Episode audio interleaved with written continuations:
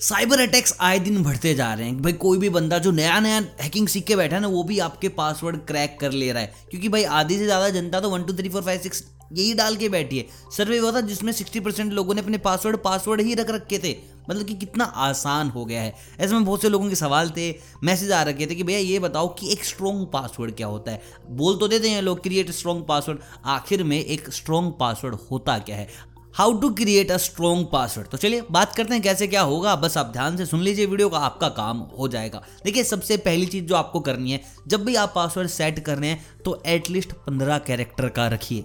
आधी लड़ाई आप यहीं जीत जाते हैं जब आप पंद्रह कैरेक्टर का पासवर्ड रखते हैं तो। सीधी सी बात है one two three four five six password I love my mom I love my dad आपका डेट ऑफ़ बर्थ लोगों को भाई पता है, वो निकाल लेंगे। तो कुछ भी करके झोल झाल पंद्रह कैरेक्टर तो रखिए रखिए। दूसरी चीज़ है अल्फ़ाबेट्स में नंबर को हमेशा यूज़ कीजिए। आपने ए, टी लिखा, पी, एन लिखा तो उसके बीच में आप ज़रूर डाल दें वन, टू, फाइव टेन, फिर आपने कुछ अल्फ़ाबेटिकली नंबर लिख लिए, फिर आपने बीच में एक नुमेरिक नंबर डाल दिया। मतलब कि आपको मिक्स कॉम्बिनेशन रखना है अल्फ़ाबेट्स का और नुमेरिक नंबर्स का। जितना अच्छा तुम्हारा कॉम्बिनेशन होगा, तुम कैसा भी ख़राब से ख़राब भी कॉम्बिनेशन डालते हो तो वो स्ट्रॉन्ग पासवर्ड में ही होगा। जैसे मान लीजिए आप यही रखना चाहते हैं कि आई लव यू मोम तो आई लव यू मोम के अंदर आप नुमेरिकल डाल दीजिए। I L O five three two one L O V E two two one U mom खत्म बात। ये बहुत स्ट्रॉन्ग पासवर्ड बन जाता है ऑटोमेटिक बन जाता है भी कितने किसी का पासवर्ड होगा।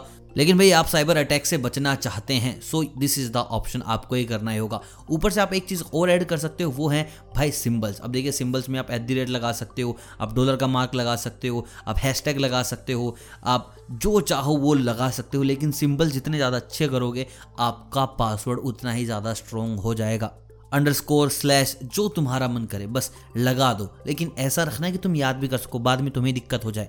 तो take care of this things और साइबर अटैक होने का आप पर खतरा कब बनता है? मैं बार वो भी आपको पूरा एक्सप्लेन कर देता हूँ कि कब आपके साथ ये चीज़ें होती हैं। जब आप थोड़ी कंजूसी दिखाते हैं, जब आप एक ऐप को खरीदने के बजाय उसकी ए के फ़ाइल डाउनलोड कर लेते हैं, ये ऐप खुद चिक चिक के बोलते हैं कि भाई, खतरा हो सकता है, खतरा हो सकता है, खतरा हो सकता है, लेकिन नहीं, आप खरीदेंगे ही नहीं, आप वहाँ साठ रुपये नहीं देंगे, आप किसी ऐसे बंदे को अपनी पूरी की पूरी इन्फॉर्मेशन दे देंगे जो बाद में आपके साठ हज़ार रुपये निकाल लेगा अकाउंट से। तो जितना कोशिश हो, बचें, इन जितनी भी ए फाइल्स हैं, इनसे बचें। बहुत सारे लोग हैं जो वीडियो एडिटिंग करते हैं, वो वीएन की ए डाउनलोड करके बैठे हैं, कुछ लोग अभी भी यूसी ब्राउज़र चला रहे हैं, कुछ लोग शेरिट चला रहे हैं। भाई, बंद हो चुकी है। एपीके फाइल्स डाउनलोड करना बंद कर दो। थर्ड पार्टी जितनी कम रखोगे साइबर अटैक का खतरा उतना ही कम होगा। बाकी यार, तुम लोग खुद समझदार हो। All the best for your digital life metaverse में आप सभी का स्वागत है। नई साल है तो अपने पासवर्ड थोड़े स्ट्रॉन्ग कर लो। दोबारा से जितनी भी आपकी ऐप्स हैं, जितने भी आपके सोशल मीडिया प्लेटफॉर्म है, बदल दो भाई। सबके पासवर्ड बदल दो स्ट्रॉन्ग पासवर्ड बनाओ। और ये बताओ अगली वीडियो आपको किस टॉपिक पे चाहिए?